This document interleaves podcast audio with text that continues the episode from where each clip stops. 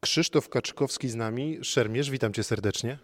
Dzień dobry, witam. Można do ciebie mówić nowy pan Włodejowski? Oj, to chyba dosyć spora hiperbola, chociaż nie ukrywam, że bardzo przyjemna. No właśnie, bo spotykamy się nie przez przypadek, bo odniosłeś gigantyczny sukces, bo trudno powiedzieć inaczej. Wygrałeś turniej o szable Włodojowskiego, trochę już udało się po tym ochłonąć, no bo to najstarsza impreza w kalendarzu Pucharu Świata, więc dla ciebie 25-letniego zawodnika to no, taka może być trampolina do sukcesów. Wiesz co, tak. Yy, założenia były takie, żeby yy, pojedyncze kroki stawiać w tym sezonie, a te zawody to był niesamowity skok w dal, jeśli chodzi o progres yy, i sam wynik. Mm, co mogę powiedzieć? No, cały czas jeszcze, jeszcze to do mnie dociera, mimo że już minęło kilka dni. Wygrywałem z zawodnikami no, z kompletnego topu, także to, to dodaje skrzydeł i w ogóle jeszcze bardziej, bardziej się chce. Twój trener po turnieju mówił, że celowaliście w szesnastkę. No dobra, no to skąd taki awans? Jak to się stało? Opowiadaj. E, szesnastkę, tak. No, y, do tej pory no to moim najlepszym y, osiągnięciem była, był turniej główny, zakwalifikowanie się do czołowej 64. No i tak jak, tak jak mówię, kroki. Y, szesnastka to by było już dosłownie spełnienie marzeń, a finał myślę, że nikt nawet ja nie przypuszczałem, że to akurat na tym turnieju może się wydarzyć. Na tym najwyższym poziomie szabla zakładam, że jest ten, ten poziom bardzo wyrównany, że tam decydują detale, jakaś e, dyspozycja dnia, czasem po prostu też zaryzykowanie, bo może nam się wydawać, że, że w takim sporcie się nie ryzykuje, ale czasem właśnie ten wykrok, atak to jest ryzyko. Wiesz co, tak jak mówisz, y, tutaj jest bardzo wiele czynników, które mogą mieć wpływ na, na finalny wynik, y, czy to dyspozycja zawodnika, czy dyspozycja też sędziego, drugiego zawodnika, y, nie wiem, pogoda, wszystko. No po prostu absolutnie jest niesamowicie dużo czynników, które mają wpływ na to, y, jak to będzie wyglądało i czasem musimy walczyć przeciw, przeciw temu, co, co się dzieje i na planszy, i w głowie, i poza planszą. Mówisz, że trochę próbujesz złapać oddech po tym sukcesie, ale właśnie, czy twoje jakieś plany, najbliższe cele trochę to zmienia? No bo jednak nie ukrywajmy, nawet patrząc na to, co się w mediach stało, yy, nagle twoje nazwisko zostało odmienione przez wszystkie przypadki. Y, wiesz co, no nic to nie zmienia. Nic to nie zmienia, bo jesteśmy w połowie sezonu. Y, mm, dalej będę się przygotowywał y, do, do kolejnych startów. Mm, kolejne starty też już są w kalendarzu.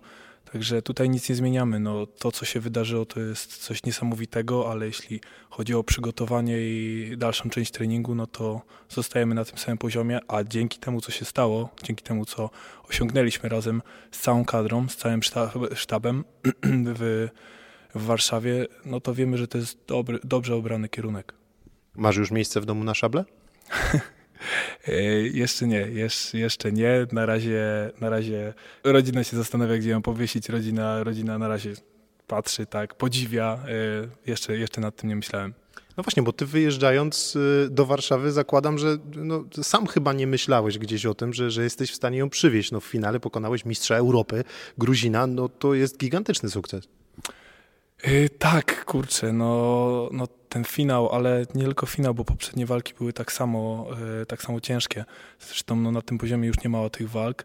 Yy, czy sam w to wierzyłem? Myślę, że na pewno wierzyłem, że jest to możliwe. A czy wierzyłem, że w tym momencie może do tego dojść?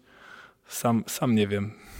Powiedz mi, czy wierzysz w coś takiego, że może twój sukces odmienić trochę polską szermierkę? Wiesz o co mi chodzi, że od lat o szermierce przypominamy sobie przy okazji Igrzysk Olimpijskich, ewentualnie Mistrzostw Świata, bo tak to, się, tak to się dzieje, niestety, jak z wieloma innymi sportami olimpijskimi, nad czym wiem, wy sportowcy w danych dyscyplinach często ubolewacie, że po prostu gdzieś nie jesteście w stanie się przebić do mediów, że jedynie ten sukces, tak jak twój, powoduje, że o, ja przyjechałem, zainteresowałem się i rozmawiamy. Czy ty wierzysz, że taki sukces może też trochę wpłynąć na polską szermierkę? No bo wiesz, jak ostatni raz wygrywał Polak Szable Włodojewskiego, to ciebie, o ile dobrze liczę, na świecie jeszcze nie było. Zgadza się, to było 20, 26 lat temu. E, dopiero się wtedy urodziłem. E, co, do, co do rozpowszechniania samego sportu, Oczywiście no, poza szablą, którą wodam ja, no to mamy jeszcze inne świetne bronie, gdzie mamy niesamowite zawodniczki i y, zawodników. Takie szpadzistki, szablistki, szpadzistów, florecistów. No tutaj można wymienić naprawdę ogrom niesamowitych zawodników, którzy też bardzo, y, bardzo mocno pracują nad tym, żeby się stawać lepszymi. Y, też wiem, ile w to trudu wkładają. I faktycznie w mediach to nie wygląda, nie wygląda aż tak pięknie, jak, jak z naszej perspektywy. E, I faktycznie większość ludzi przypomina sobie o tym sporcie w momencie sukcesu, który jest y, no, niesamowicie ciężki do osiągnięcia w, w tej dyscyplinie. E, powiedzmy sobie to szczerze, a czy mam nadzieję, że, że, że sama szabla, sama szermierka będzie jeszcze bardziej rozpowszechniona? Mam, mam szczerą taką nadzieję, chcę w to wierzyć, zależy mi na tym bardzo bo kocham ten sport i, i chciałbym zaraża, zarażać innych e, miłością do tego sportu.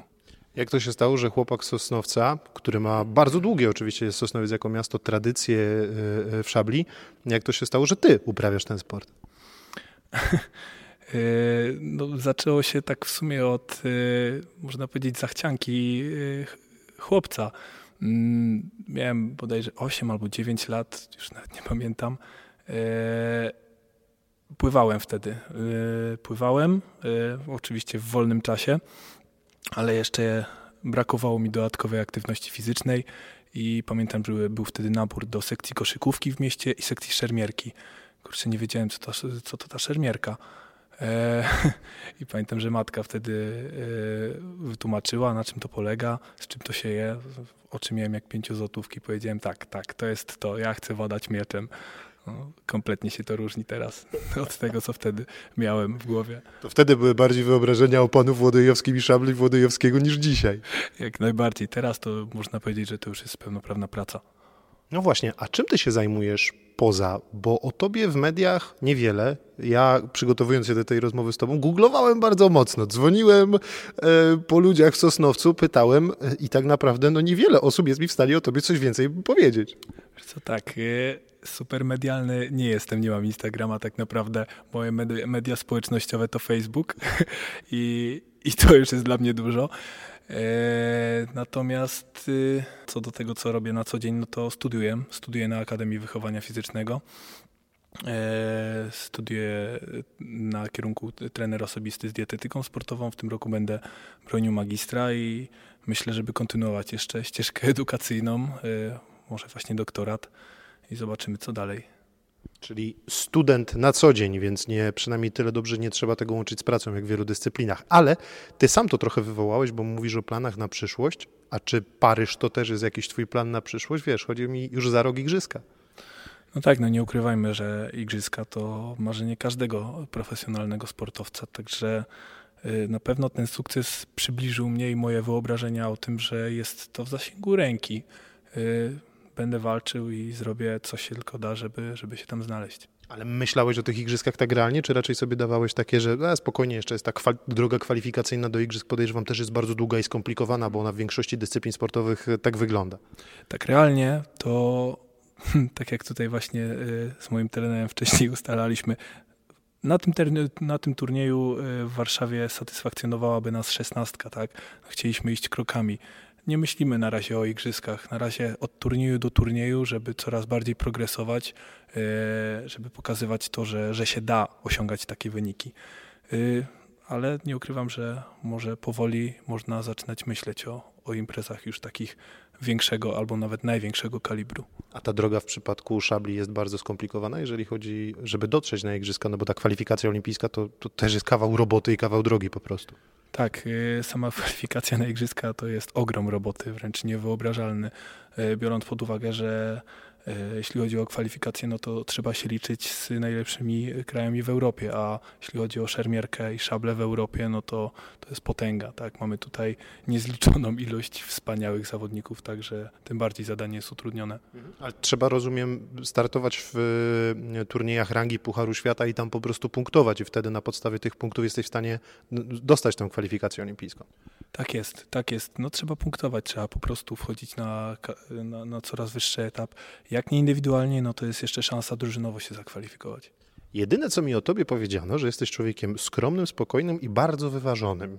E, czy to ci może pomóc w tym właśnie, żeby teraz, wiesz, nie było takiego, bo cały czas podpytuję cię o gigantyczny sukces, o tak naprawdę największy sukces w twojej karierze, to już spokojnie, step by step, nic, tu, tu się nic nie zmienia. Ja dalej rano wstaję, idę trenować, idę na zajęcia na uczelni i tak dalej. Tu się nic nie zmienia. Jadę na zgrupowanie, bo mam turniej. E, więc czy ten twój charakter też może spowodować to, że jest ten spokój, jest to opanowanie i myślenie właśnie krok po kroku? Ja myślę, że to, co się dalej e, wydarzy, e, dalsze moje kroki, no to, to też jest wypadkowa mojej pracy, mojej pracy mentalnej, bo ten trening y, fizyczny, specjalistyczny, sama szermierka, przygotowanie, no to to nie jest wszystko. Y, trzeba jeszcze sobie poradzić w głowie i, i współpracować ze samym sobą. Myślę, że myślę, że to jest w ogóle taki klucz do, do sukcesu. A ty coś w przygotowaniach do tego sezonu zmieniłeś? Coś się w tobie zmieniło? Masz takie poczucie właśnie? Więcej może pracowałeś nad mentalnością, nad głową?